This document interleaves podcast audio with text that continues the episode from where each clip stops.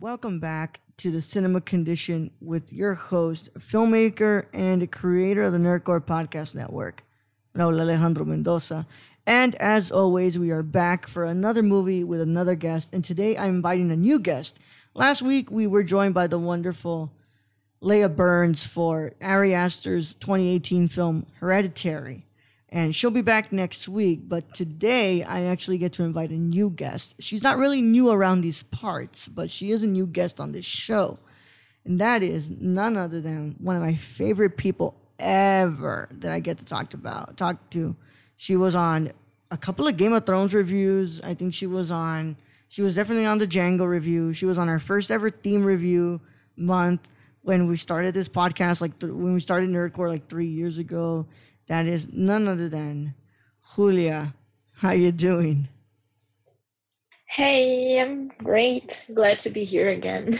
oh, I know. I'm so excited. What should have been last week is now th- on this week, but it's okay because, you know, it's it's it, what's it called? It's always great to have a Julia on when, whenever. It doesn't matter when it is. What's it called? Just Thank having her you. on. I love you being here. Yeah, thank you. Thank you for coming on, Julia. Um, she, Julia, so famously, um, her slot was decided like at last minute. I never got the chance to grab anybody uh, for a last slot, and I was saving it for a specific person, but I never got in contact with them because I wasn't able to get into contact with them. So I, co- I, I told uh, Julia, hey, I do this podcast where we deeply analyze movies. Is there a movie that you want to do? And do you want to come on? She said, yes. And she goes, literally in that same span of a second, she goes, Blade Runner. And I said, never been so certain. I was like, you kind of made some people mad with that pick. Uh, you know, Brad was mad because he's like, he, he loves that movie. And, uh, you know, Brad's my natural enemy, so that's okay. Yeah, yeah, your natural enemy since uh, the the incarnation of the show, right? Oh, but uh, it's okay. But uh, yeah, you, you kind of angered Brad with that one, but Brad right now has some beef with Alex for taking a lot of his picks as well. But yeah, we're going to do a Blade Runner today. And yeah, I'm. I first, first off, I want to know what's going on over there. How are you doing in Brazil? So in here in quarantine, and... Um... last week, I had a cyclone in here. Like, everything broke up. Some houses uh, lost their roofs and some and things like that. But besides that, everything's good. Uh, besides quarantine stuff, you know. Mm-hmm. Not yeah. much to talk about because I'm not leaving my house in like three months. Oh, I'm not leaving it at all either. So uh, we're kind of in the same boat here. But, uh, you know, yeah. At least you've been able to get on the show during quarantine and been able to, you know, at least pass the time like that. Yeah. You know, no more, no more. Yeah, it's great. No more clubs, no more, uh, what's it called, uh, D Js, uh, to you being able to D J at the club anymore. Um, but, yeah, you know. I, I'm using quarantine to improve my nerd stuff and yeah, my yeah. nerd knowledge. Your nerd knowledge, yeah. Just watch, just keep, you're just rewatching uh, Full Metal Alchemist Brotherhood over and over again, which uh, I'm, I'm overdue. Absolutely. I'm overdue my third rewatch of that show. I've, I've rewatched it twice now, I think. Uh, like first time ever, the second time I watched it in like call in like my first year of college, and now I'm overdue having to rewatch it one more time again. But, uh, I mean, hey, you know, that's what we that's what we have quarantine for, right? So we can uh, rewatch all the shows. Exactly. That we Yeah. But, uh, you know, exactly. for those of you for those of you who don't know, uh, Julia, she's a big cinephile. She's a lover of movies. And, uh, I mean, you can tell by her coming on this show. I mean, she, you know, the first the first ever time I talked with Julia, her biggest love that I knew about was uh, was uh, Star Wars. And, of course, it's, it's, it has to be Star Wars. You know, why wouldn't, I, why wouldn't it not be Star Wars, right? And, um, yeah. And what's it called? Then, then, you know, I get to learn more about her. Learn that she's a big Tarantino fan. You know, we brought her in for Django, but, uh, what's it called? When people were asking her for her favorite movies, uh, I saw that she posted a uh, Blade Runner and, uh, what's it called? During that time, I, what's it called? We already had done our Blade Runner review a long time ago. And I was like, oh, I know that Julia's going to be mad. It's kind of like with uh, Nikki and Spirited Away, that that's the one movie that she really would like to talk about. And we had reviewed Spirited Away way before Nikki had the chance to get on the show. And it's the same thing with Julia, like way before we could get, well, not way before, but like during that time when, like, you know, Julia wasn't coming on the show, we had already had done Blade Runner. And, you know, it broke my heart. But when I made the show, I said, you know, I got, now that I can't find anybody else, I need to get a last second slot in there. And I knew I could come to Julia. I had no idea that she was going to choose this. Honestly, I was under the impression that you were going to choose Django Unchained. No, I'm super in mood to talk about Blade Runner. Oh, my God. We're going to have ourselves quite the conversation about Blade Runner. But, uh, you Definitely. know, we're going to start our conversation. But uh, what's it called? Uh, Blade Runner is directed by Ridley Scott. And we've actually never talked about Ridley Scott. So I got to introduce him to the people. For those of you who may not know the director Ridley Scott, which I am sure, I am one hundred percent sure, at least uh, y'all have at least seen at least one movie from Ridley Scott. There's no way you've never seen at least one of his movies. So uh, Ridley Scott was born on the thirtieth of November in nineteen thirty-seven. He's an English filmmaker, and I believe he's Sir Ridley Scott. Yeah, Sir Ridley Scott. He was uh, he was knighted. Um, you know, he's really well known for his, uh, for obviously his first hit, his big hit, in nineteen seventy-nine. And that was his science fiction horror film, Alien.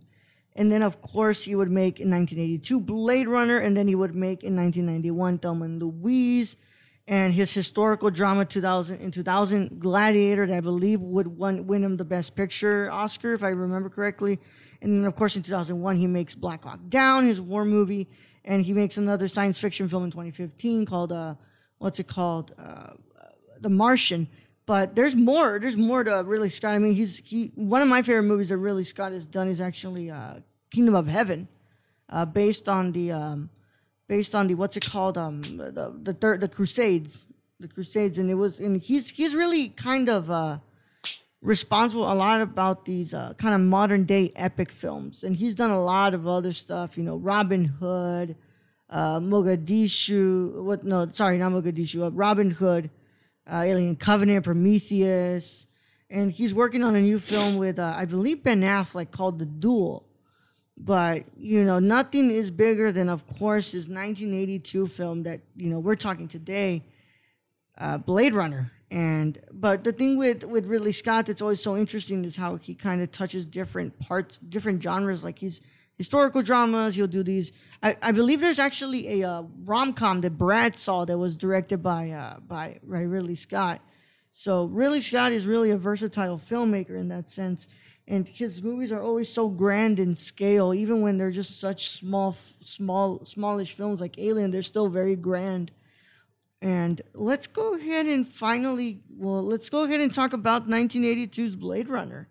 Uh, before I actually introduce it, uh, Julia, this is a movie I actually didn't pick for you. I didn't pick this one for you. You picked it on your own. So I want to hear, why did you choose Blade Runner? Okay. First of all, because it's one of my favorite movies ever. And, you know, every time I watch this movie, and I mean it, I watch it like more than ten times, at least. uh, I always feel like the future is so weird, and I always uh, kept thinking, like, can we actually have droids sometime, or things like that? And and also, if you actually watch the movie, you can... Um, see how people uh, have their own prejudice, like treating the different as the enemy sometimes. And, you know, the the environment of the movie is like super nice, and all the cyberpunk stuff is mm-hmm. like amazing. Yeah. Obviously, this movie but, is... Um, oh, I'm sorry, Julia, go ahead.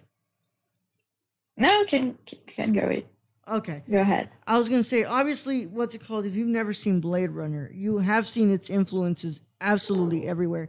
If we're talking video games, if you want the most obvious one, I mean, look at the game that's going to be coming out this year, Cyberpunk twenty seventy-seven. If that doesn't look like Blade Runner, exactly. I don't, I, I don't know what you're looking at. Uh, but, you know, in anime, we have uh, Ghost in the Shell that literally took its vision, its yeah. vision and imagery from Blade Runner. And, you know, science fiction, I've always say science fiction was really mastered with two thousand one A Space Odyssey. But science fiction is revolutionized with nineteen eighty-two's Blade Runner. And we it's one of the most uh, important and pivotal movies to, to bless science fiction. And it creates the incredible dystopian, uh, uh, dystopian uh, cyberpunk world that we get to see in future movies. And uh, yeah, I mean, yeah. another great example, another movie that we're going to actually watch on the podcast, uh, what's called discuss on the podcast, Akira. Akira's very influenced by Blade Runner as well. But um, yes, Julia, what were you going to say before I rudely interrupted you? Excuse me. Um, I was just saying about uh, exactly about that, uh, how the movie influenced a lot of things that we know nowadays. And um, I love how this this topic thing stuff. I I'm I'm really in love with it. yeah, yeah, I could understand now. Now, Julia, you've what's it called? Uh, So this is actually one of your favorite movies of all time, um, and I guess I wanted to yeah. actually ask her this answer this question. When you rewatch this movie, do you, which which version do you watch? Are you watching the final cut? Do you watch the director's cut, or do you like? Are you one of the lucky ones who um, has the original theatrical version? Because I know that your dad collects a lot of movies. Well, I have. Um, I guess I have the original. Oh really? Because. Um, I have the final cut. It's the, I mean, the version I have is different from that was in Netflix. Oh. So, okay. So, yeah, because the but, one on Netflix was the final cut. Um, I actually yeah, have... But sadly, mm-hmm. sadly, I watched... Um, the version that I watched the most was the final cut. Oh, okay. Because, you know, I... My Blade Runner D V D is like... Um, scratchy. I don't know how to say it. Yeah, yeah, scratchy. It had some scratches on it, so it's like impossible to watch it. Yeah. so, the, sadly, I watched the most of Final Cut. So I actually have the Blu-ray of the Final Cut. Now, what's it called? We're not going to actually have video to this. Like, we don't actually have face-to-face video as showing our faces. And I don't know why I'm holding the Blu-ray in my hand right now, like if I'm talking to you through video chat. But uh, I have the Blu-ray on, but, on... I have the Blu-ray okay, Final Cut. Okay, I'm sensing it. You're sensing it, right? I'm just swinging it back and forth.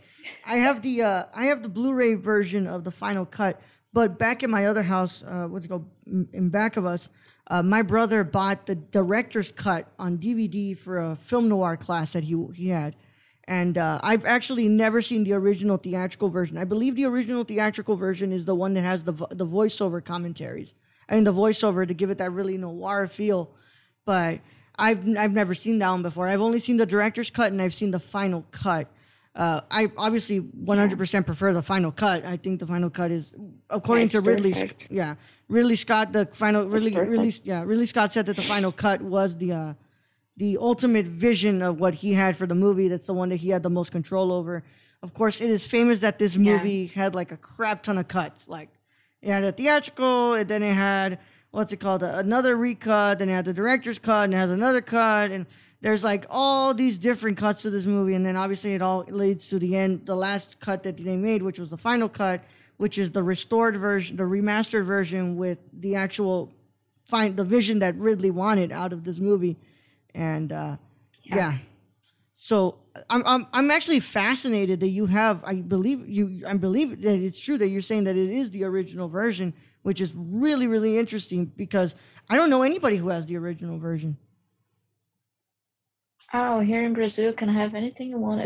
Sometimes it's not. Sometimes you just have to ask the right person. Oh my! You're gonna make me want to clip out something from this show. Here in Brazil, you can have anything you want. Oh my! It's, it's why you guys are always saying, "Come to Brazil, come to Brazil." yeah. yeah, come to Brazil and you'll find out. I oh my god, Julia, you're gonna literally make me want to cut out something from here. That was amazing. Oh my god. So uh, for those of you, for those of you who have, who says you can't have uh, laughs on this very serious show? It's uh, one of the one of the many reasons I love uh, Julia here.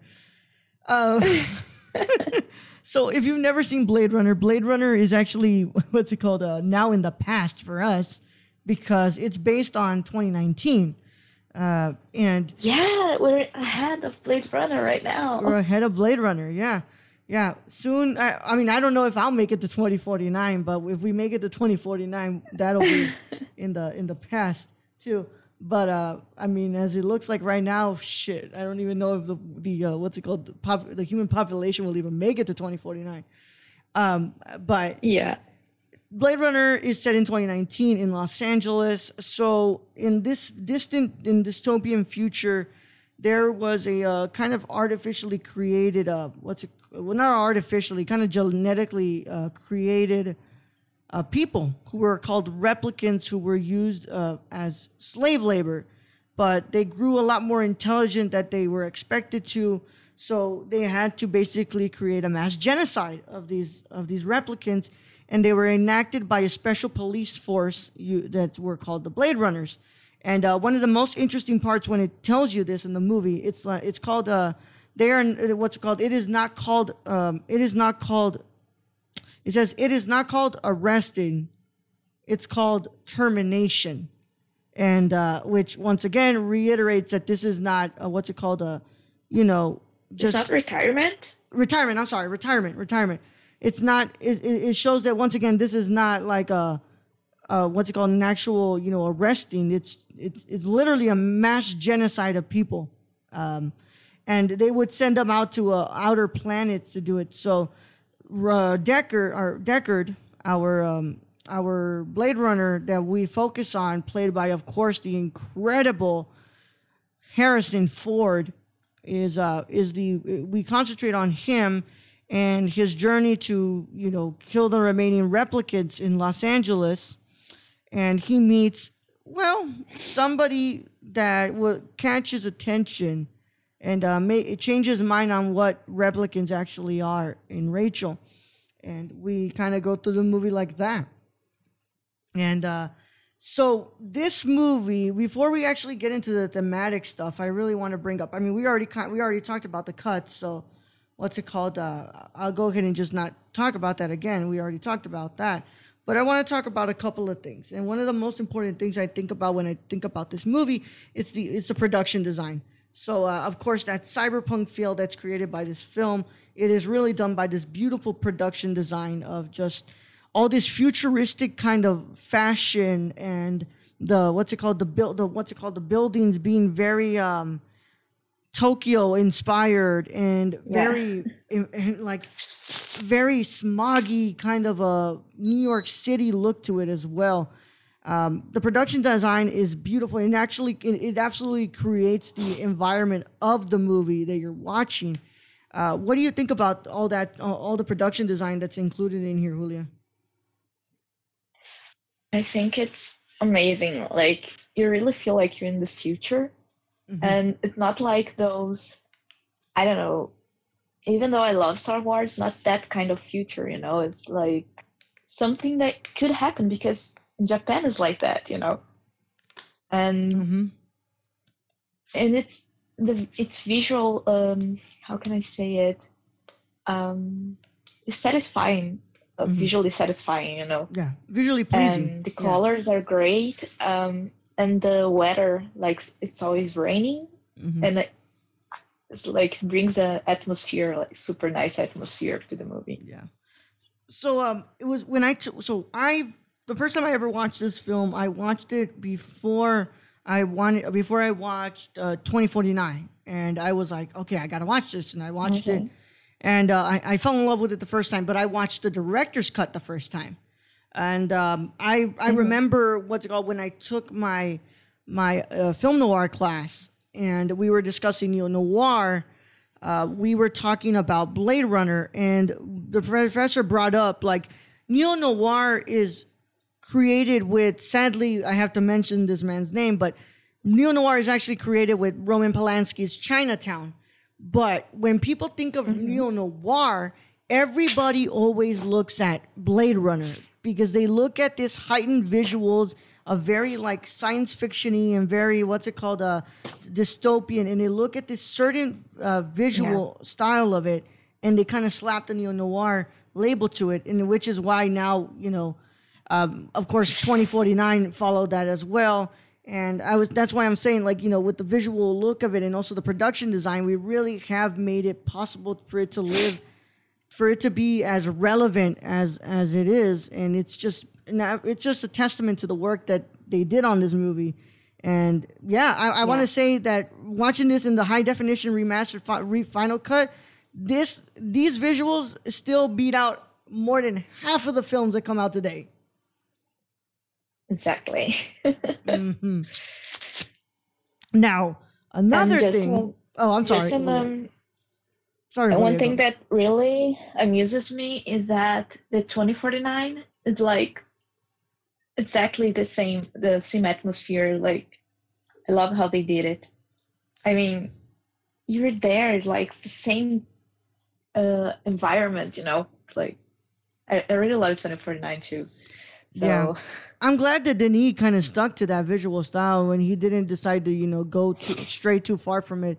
Even though I, I did read yeah. a, I did read what's it called an article where did, where Ridley Scott was kind of like in back of a, and I, and I what's it called I I'll re I'll re say this when somebody picks twenty forty-nine, but I really wanted to talk about it right here because, you know, Ridley of course Ridley would be really protective of this movie. Of course he was supposed to, he was supposed to do twenty forty-nine, and yeah. then he didn't do it. So one time on set, Ridley was in back of Denis, and he was kind of you know just saying a lot of uh.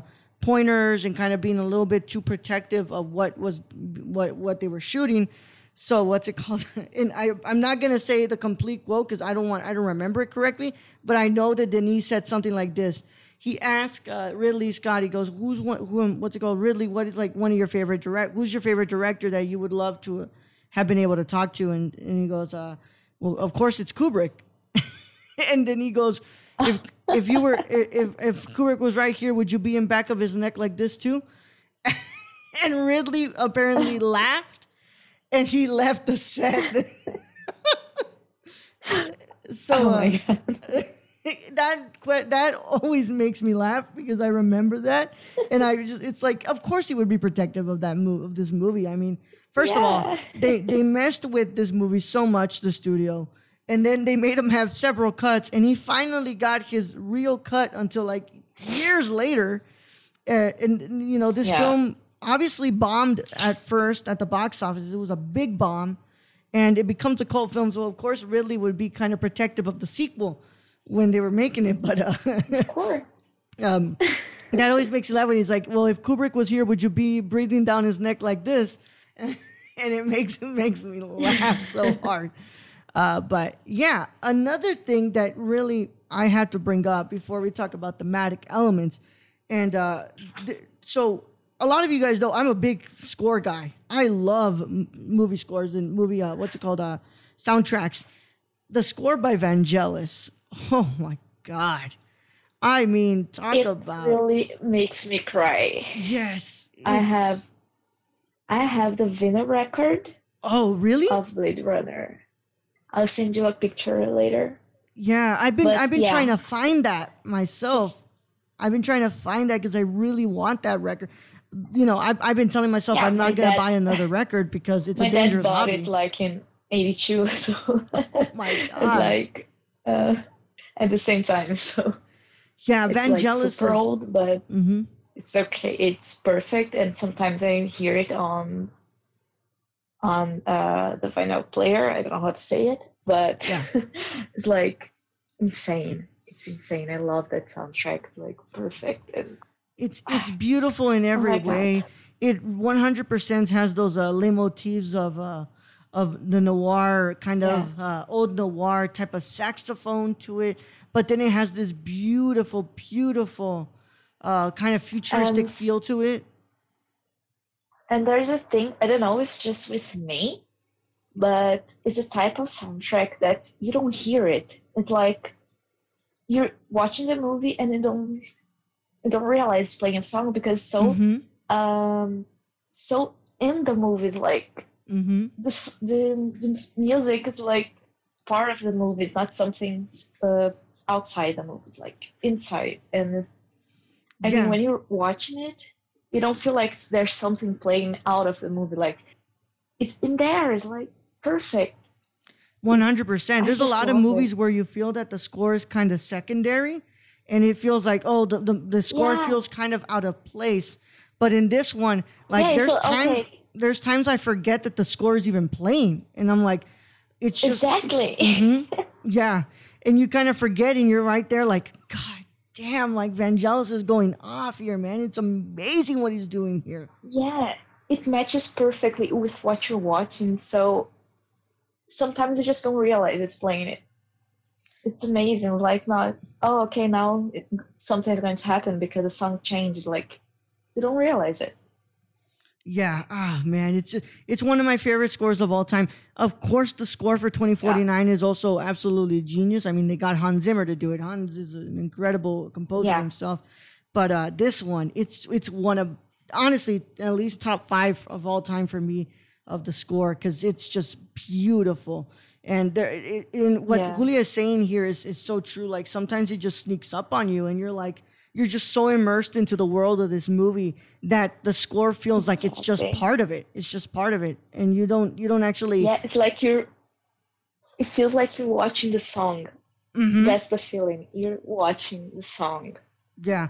So I, I wish, and I know that this is never going to happen because I think they're done making cuts to this movie, but uh, I, I wish that they would do something similar that Rian Johnson did for The Last Jedi. So if you bought the the Blu-ray of The Last Jedi, you got a uh, you got inside of it a special feature, which was all of The Last Jedi without dialogue and, and sound design, and it's just John Williams' score.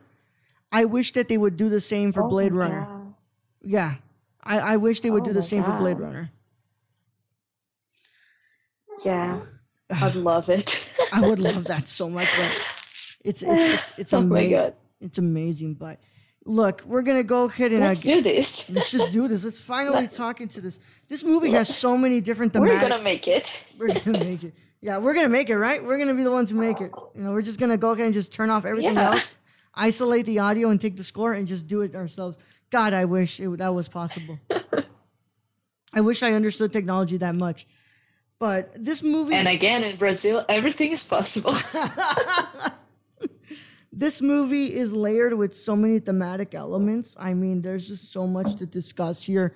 Um, and of course, probably one of the most um, one of the most prominent things that I actually wanted to discuss at first, it was... Uh, I mean, let's just get into it with this one. It's um, um, the th- the topic of... Sorry, hold on. Excuse me. My first ever, I don't want to burp into the microphone on this show, at least. Uh, this whole topic of, of existentialism within this film has a very interesting uh, kind of scope within. You know, the replicants really don't exist, exist. They're used as slave laborers. And once they've actually rebelled yeah. to actually live as they please, they are still being tracked down and being made to look as they have like a target on their back for their own very existence. And uh, there's there's a really interesting part when they di- kind of discussed this existentialism. It's uh, towards the end when uh, when obviously Roy Batty dies, and uh, one of the other police officers comes out in the back and he tells uh, Deck uh, De- Deckard that, well, sadly, what's it called? Uh, the other the Rachel has died, but it, what's it called? She, no, he doesn't say that. He's like, sadly, she uh she she she won't she won't live, but it's not like anybody does. And obviously we find out that Rachel's not actually dead, that she's just, she's just asleep. But it kind of brings up an interesting thing that as a replicant, you really don't live because your pure existence is as a slave or as a target. Yeah. You're supposed to die, like you have a day to expire, and mm-hmm. that's sad. Yeah. So it kind of brings up, uh, obviously, some very interesting, uh, what's it called, uh, thematic parts of a kind of French existentialism, really like uh, existence is nothing without meaning, and without meaning there really is no existence. But it's just yeah. it's so interesting how it really kind of puts it out there. And Roy Batty is pretty much the most, uh, uh, the one that you can cling on to the most about that. But it's really interesting what when we see it from the replicant side, because everybody else is kind of just living life day to day. They're in Los Angeles. And then you have these replicants who kind of like fear for their lives so much because they have a date that they expire, but also like that date yeah. can come a lot quicker because you're being hunted down because your existence is... And probably, because you're living. Mm-hmm. Because your existence, your existence is seen as less than... Yeah, and, and once again, it brings up what you were talking about, this whole prejudices and, and, and type of stuff there. Uh, but what, what do you think about yeah. that whole aspect of exist- existentialism in here, Julia? Yeah, you know, um, every time I watch this movie, I kept thinking, like, sometimes we, as humans, we determine, determine, determine who lives and who dies, and sometimes... people just want to leave, you know, and, you know, some governments and everything just decide who lives and who mm-hmm. has the right to do something. And, you know, the replicants just want to leave. They they have an expiring date. They just want to live a little bit longer. Like, why they don't have this right, you know, just mm-hmm. because they were made up? So, okay, so just because you were made up, you're not supposed to live. You're, you don't have the right to live. Like, unfair. Mm-hmm. And and it's and it's so interesting uh, within the uh, the actual scope of the film how it's it's and it's not like a like a quick like injection or something. Like, it's not that they're arrested and then put on death row as we would think that they would be done as you see it in real life. No, they are literally publicly executed in in, yeah. in plain sight as animals, as uh as you would as you would think, like, you know. You would think like, oh, they're going to arrest, arrest them and kind of, you know, what's it called, execute them in the back. But no, it's literally like in plain sight with, when everybody sees it, and everybody else is kind of so desensitized because they're controlled by the Tyrell Corporation saying that these things are evil, that they are, what's it called, uh, meant to destroy us, when, if anything, they're just symbiotic, uh, symbiotic, symbiotic uh, people who are just trying to live without fear. Yeah. Yeah. So that's one part of our conversation. But when we come back from commercial break, we're going to go ahead and continue our conversation here about Blade Runner. But stay tuned for these wonderful commercial break, the commercial ad, ads that are made by wonderful people here at the Nerdcore Podcast Network. And we'll be back after these words from our fellow podcasters. Hey, I'm Raul Alejandro Mendoza, and this is Jabril Newton. And we are the hosts of High Flyer Radio. Radio. And finally, pro wrestling has come back to the Nerdcore podcast feed in the form of a show hosted by Jabril and I. And we talk about everything and anything in the pro wrestling world on Mondays at three p.m. Central Standard Time. Nothing's off limits. Whatever you guys want to talk about, if it's from A E W to SmackDown to Raw to N X T, nothing's off the table. We can talk about it. We're going to talk all about it. And if you can get it a day early, you should go to the www. Patreon.com slash the Nerdcore and pledge to the tiers on there so you can get this show and a lot of shows days early before anybody else gets to hear it. But enough talking about it. We'll go ahead and see you there at the Squared Circle. Oh, yeah. Don't tap out. Tune in. Tune in. Hey, it's Ashley from the Gamercore. You may remember me from such episodes as Big Screen Mess, Mo Money Mo Platforms, and Brad Can Read. Tune in weekly as I blab with my co-hosts Raul the Nerdy Chicano and Brad the Random Germ about the latest news in gaming and gush over what we're playing at the moment. Oh yeah, and we got the deals too. Keep up with the latest deals in gaming and what's happening as I mediate Brad and Raul fighting like a married couple. Will Death Stranding ever come out? Will Cyberpunk twenty seventy-seven live up to the hype? Is the next gen worth a five hundred dollars console price tag? And has there ever been a movie adaptation of a video game that's been done right? It's all on the Gamercore podcast, everywhere where podcasts are.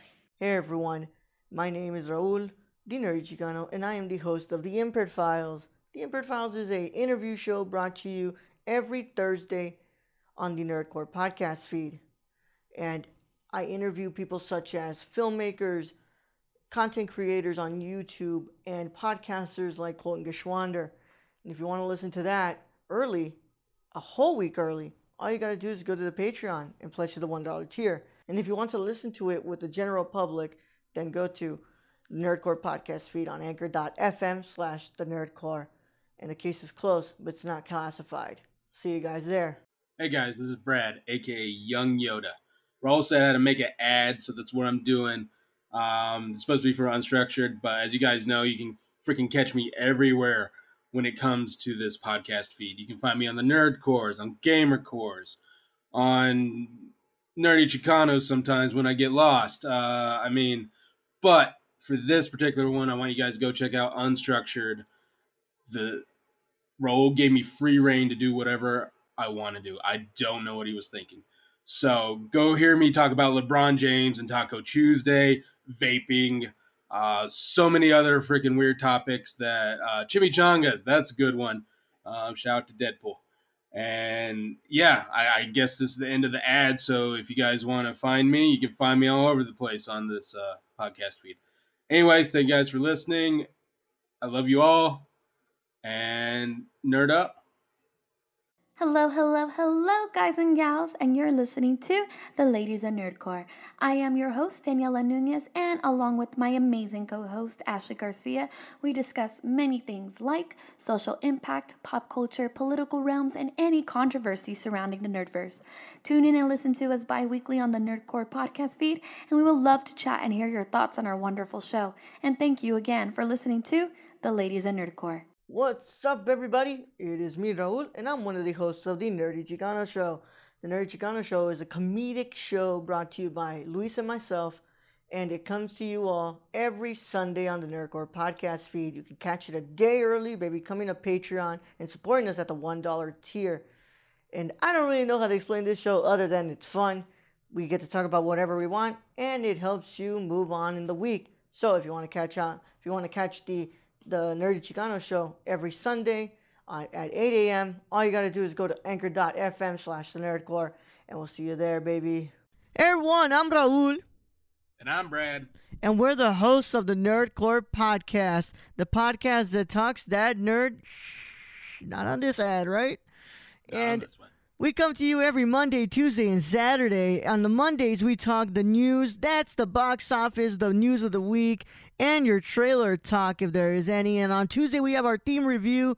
And on Saturday, you have a Saturday morning review, usually movies that have come out in the week or anything we want to talk about. Right, Brett? Exactly. Whatever we want to talk about, this is our show. If you don't like it, then you don't have to listen. We're the flagship show, the Nerdcore podcast feed, and we can be found everywhere you can listen to podcasts like Stitcher, Apple Podcasts. So if you want to talk that nerd stuff with us every Monday, Tuesday, and Saturday, make sure you tune in. And Brad? Young Yoda out. All right, welcome back after commercial break. Thank you guys for listening to those wonderful ads. And of course, if you want to listen to those shows, you go to anchor.fm slash nerdcore.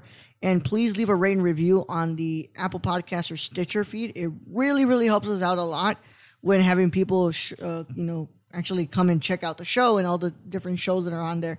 Right now, of course, because there's a pandemic, I'm not forcing anybody to record if they can't.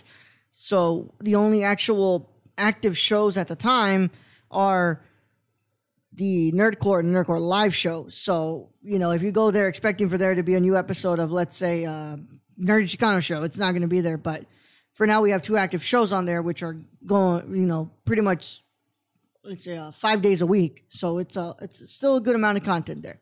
So go in to rate and review the show on your podcast app of choice, please. And, of course, go and uh, also, you know, rate and review this uh, this podcast on your podcast app of choice, because it's a two separate feeds.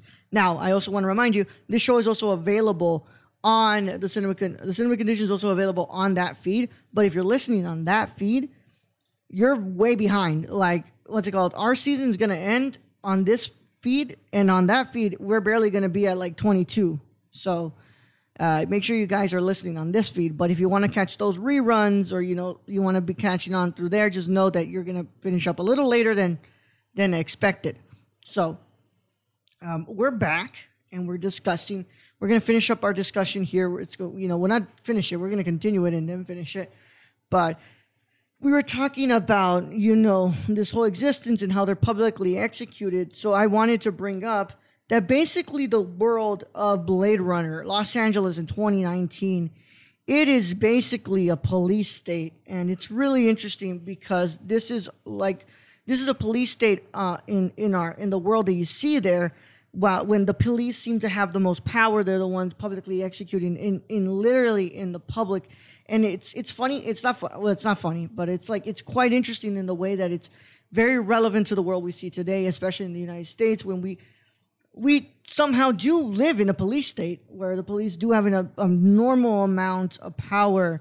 And I, I don't know if, you know, Ridley was really thinking about this when he made the film, but it's just it's it's crazy how incredibly relevant it is, how how incredibly relevant it is to now.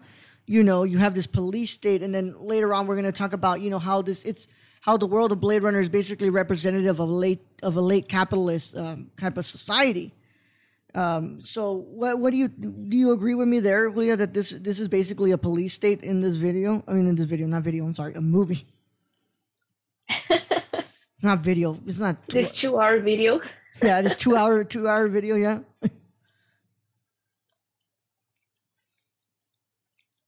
Julia, sorry, I think. Oh, I'm so sorry. I didn't know. Yeah. I didn't know if you if you heard me, but uh, yeah, no. Do you agree no. with, with the fact that uh, the Blade Runners are basically a police force that's uh, that's basically controlling the state of the world that we have in Blade Runner? Yeah, of course. It's like police oppression with the replicants. Yeah, and, and it's, it's really like super controlled. Like, you even though the Los Angeles like super populated, mm-hmm. you know, there, uh, and you can see there's a lot of cops in some parts of town, but mm-hmm. even with a lot of police uh, police officers around there, uh, you can actually visualize a lot of criminalized stuff, like uh, the kids on that part of the movie that mm-hmm. feels like they're um, robbing people and stuff like that, mm-hmm. and there's a lot of um you know dirty stuff, even though there's police officers around there. Mm-hmm. Well, you see like some of the what's it called like obviously you see in this film that some of the women that are working there, like they they're, they're supposed to be dancers, but very obviously they're also working as prostitutes. And you yeah. know, Deckard doesn't give a crap about the prostitution. He just ca- he cares that if they're replicants, and he completely bats an eye to the other woman because she's not a replicant, and she goes to the replicant and kills him. But like like I said, publicly executes them in, in, in public. And you see this kind of, yeah. you know, this idea of this police force being, you know, so um, oppressive and watching over, making sure that these replicants are found and terminated right on the spot. And it's it's very yeah, it, it, it's very fucked up. You can see they're super selective. They just want to kill the replicants. Mm-hmm. And that's it. Yeah. The prostitution is okay, the murder is okay, but it just if you're not a replicant, then it's okay. Yeah. The children roaming the streets who are poor and they're hungry, like that's okay. But if you're a replicant, we have to terminate you. Yeah. And exactly. um, yeah, and I and I want to say that it's just it's it's also once again, you know, if you've never watched this film and you're listening to this, I'm really sorry that I'm spoiling a lot, but Deckard is wait a, wait, wait wait wait. If you never watched Blade Runner, stop this podcast right now and then go and watch it and then you come back. Yes, please. um, I was gonna do, say that do yourself a favor. Yeah. It's it's very interesting because, you know, obviously Deckard is a freaking replicant and he's used to hunt down his own people. And it's also very reminiscent of how police departments and the military, they seem to, you know, seek out minorities and they use them and basically do their bidding. And it's it's it's like yeah. like once again, I'm telling you, it's a very multifaceted type of layers of a film that are very, very strong within that. And and, and you see this very, you know, kind of, it's it's dystopian as hell. It is very dystopian as hell, but it primarily because of this whole police force of the Blade Runner, of the Blade Runners. Yeah.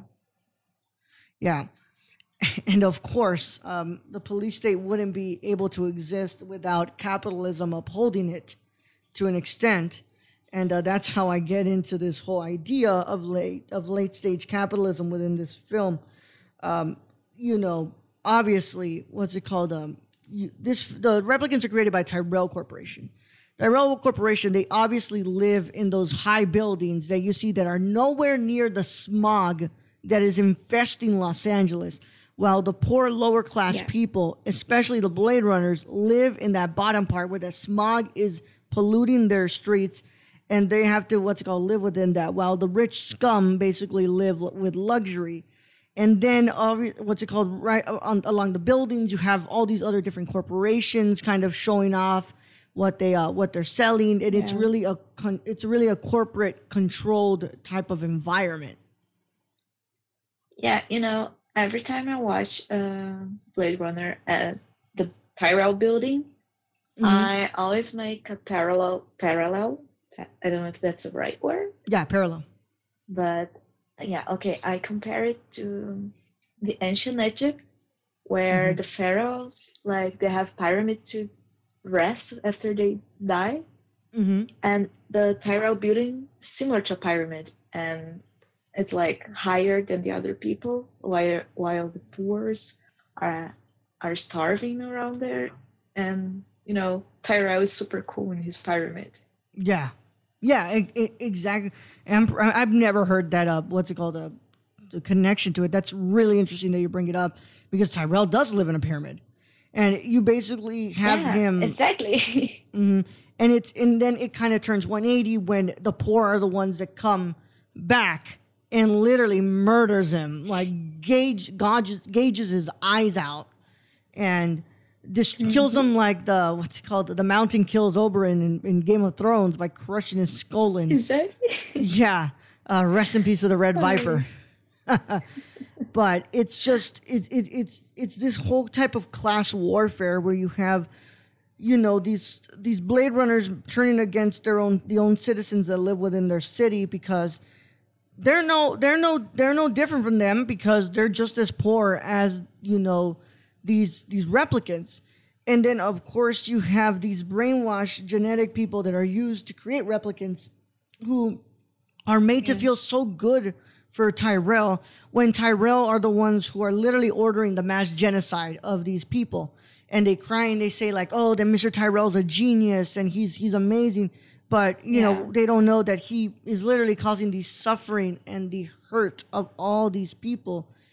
And it, it's it's yeah, just and so he's the only one who, ha- who gets the benefits, because um, the guys who that provide the eyeballs and mm-hmm. the guy from the genetics, just, you know, he, they don't live ri- with rich stuff. They are poor, and mm-hmm. they're like regular people. While Tyrell's like up there being rich and doing playing chess, you know. Yeah. And uh, he lives like in the in, within the city. What's it called? Sebastian lives within the city. He's he he deals with his uh, with his mental disorder, and he doesn't even get any care for it. He lives in a house that's basically broken down. He he he can't even what's it called? Uh, what's it called? Uh, leave the house without you know trying to uh, function properly. And he opens his doors to the replicant who comes in and what's it called? Lives with him for a bit. While Tyrell has to yeah. justify even seeing Sebastian. He has to give all these reasons as to why he needs to go see Tyrell. But Sebastian is so exactly. eager to open his doors to the replicant. Yeah. Yeah, it's like, you can see the difference, like, how humble the others are, and Tyrell is like, fuck you. Yeah, one hundred percent. one hundred percent. And it's just, it's, it's once like again, this whole idea of class warfare. You can just warfare. Come in if you play chess right. If you play if chess right. If you're not playing right, just don't come in. Yeah.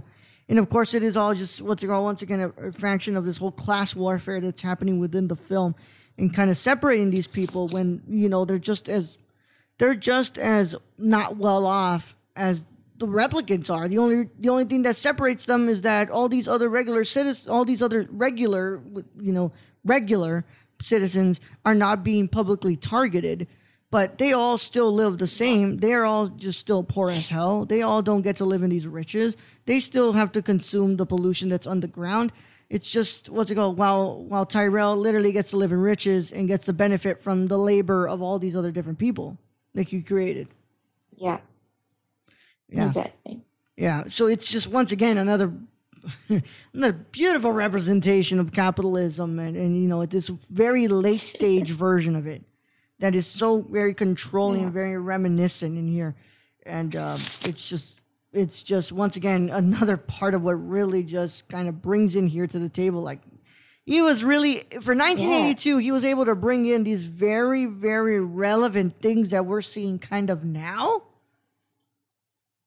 Yeah, you know, there's some countries in, like Venezuela, for example, mm-hmm. the rich are fine and the rest of people are starving. So mm-hmm. it's like, here it's near my country.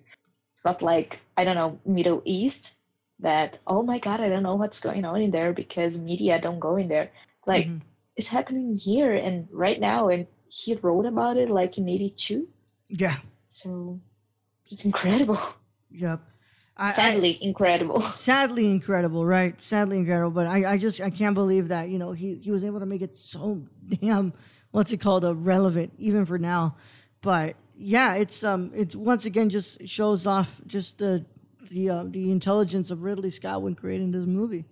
Um, I mean, let me check my go my my, yeah. my my very handy dandy notebook here, and um, yeah, because we have some other stuff here. Oh, oh, I have one last thing in here that I actually wanted to bring up that I didn't get to bring up, but it's the kind of the moral ambiguity within um, within Deckard, um, Harrison Ford's character, which you kind of see throughout the whole thing. Um, the first part you kind of see of it is when he meets obviously Rachel and. He's kind of asking, uh, what's it called, Tyrell, like, you know, how, how, like, she's a replicant. Why haven't you, you know, terminated her? And obviously he wants to get her terminated. And then you see kind of Deckard create this, you know, connection with Rachel, obviously falling in love with her, which then changes this whole idea of what replicants really mean and if he's supposed to even, you know, continue doing this job. And even though he fights, he, he really does reach that ambiguity stage when he's fighting with uh, with Roy Batty, and Roy's telling him all these things like, you know, that your memories really, your memories won't matter. You know, everything you are, you're going to cease to exist, and you're here kind of enacting this very oppressive regime on the back of a Tyrell who literally does nothing for you and won't do anything for you, and you're still going to be stuck in this very minimal existence that you hold. But, uh, you know, what's it called? At least you have not seen the actual, you know, dangers of what these people are able to do. Because as as he says beautifully in the monologue, you know, he's seen attack ships uh, drown on the, on the what's it called, on the rings of Orion. And, you know, all that, yeah. all that Deckard has done is basically publicly execute these people. But he's actually seen the secondhand suffering of his people. While while while what's it called, while uh, Deckard is here having a crisis of understanding whether or not he wants to continue being part of this oppressive regime, yeah. and he kind of makes it's, that. And one thing, sorry, go, when go we, ahead. I, when we when we get to know like the other replicants, mm-hmm. uh, it goes against what it was supposed to. Replicant means it wasn't supposed to, to have feelings. Because all those memories were fake. They were from other person. So it's, mm-hmm. it wasn't supposed for them to have feelings. And then Deckard, Deckard sees that Rachel has feelings. Roy has feelings. Everyone there has feelings. Mm-hmm. They just want to live. It's not just uh, say, uh, an instinct of survival. They enjoy things. They like each other. It's not just instinctive, you know. They yeah. have feelings. Yeah. And it's, which, once again, just kind of leads up to that ending where he kind of makes a decision, no, I got to run away with Rachel. And as you can tell, if you yeah. watched if you watched twenty forty-nine, you know that they still hunted down Rachel and uh, and and Deckard and her and her and her and their children. And you kind of see how, you know, he finally makes that decision after seeing that, you know, these replicants aren't rope they're not robots. They actually are people who feel. Even though these memories they have implanted in them are fake, they still they still feel just like all these other humans do, and they shouldn't be, you know, kind of hunted down like animals. Exactly. Mm-hmm. So um, that kind of concludes it. I mean, you know, there's also this other kind of uh, interesting layer to it that I never really got to see. I obviously didn't really, what's it called? write it down here, but I kind of I kind of saw kind of this whole religious symbolism too, uh, especially when Roy Batty puts the nail through his hand, and he he what's it called? Uh, he puts it there, and uh, and it's like you, it's kind of very symbolism of Christ being put the nail into his hands when he's crucified, and uh, those like there's just this really interesting sort of a uh, uh, religious aspect to it, especially especially the white dove that is supposed it flies or flies in it in one of the versions of, of, of the film. Uh, very, uh, very yeah. religious subtext in there too, but uh, I mean, I, I can't really speak on that because I really what's it called? I don't have a really big form form formed analysis on that. But I, I wanted to. I usually see the the uh, when he hurts his hand. Just to, I've always understood that like um, he wants to still feel something. Mm-hmm. They're like he's, I. I've all interpreted that he's losing his feelings, like he's not sensing it. So he, want, he wants to sense again. Yeah. He knows he's going to die, so he wants to feel something. Yeah. Yeah, because he's he knows he's going to die. And uh, that yeah. he really, he's not. He's and like, sooner. Uh, yeah, a lot sooner than he died sooner than he was supposed to die. Mm-hmm. Exactly. And uh, I could not finish this without saying, uh, what's it called? A, a, a very... Uh, that's what's it called. What's it called? Roy Batty is obviously played by the late great Rutger Hauer, who uh, passed away, I believe, a year ago already. I, I think it was a year ago. Um, I please don't tell me it was this yeah. year. It was a year ago, right? Yeah, twenty nineteen. It was last year, the year of Blade Runner. Yeah, yeah, he passed away, and uh, yeah, I want to say that now that monologue, the Tears and Rain monologue, is a lot more hard to get through now because he he he's yeah. gone. But, and uh, he actually died in the year he was he died in the Blade Runner. Yeah, yeah, which is absolutely that's nuts. Super. That's it's, it's crazy. It, it is. It's nuts. It's scary and nuts, honestly. Yeah. Yeah. But and of, one thing I like about this guy is that he's like, I don't. I, I'm. And had never watched another movie about, with him, mm-hmm. but he really tried to make a difference. He did a lot of social stuff. Like mm. he did good to humanity, you know, he was mm. a good person. And he's like he did something besides being a replicant. He mm-hmm. did something.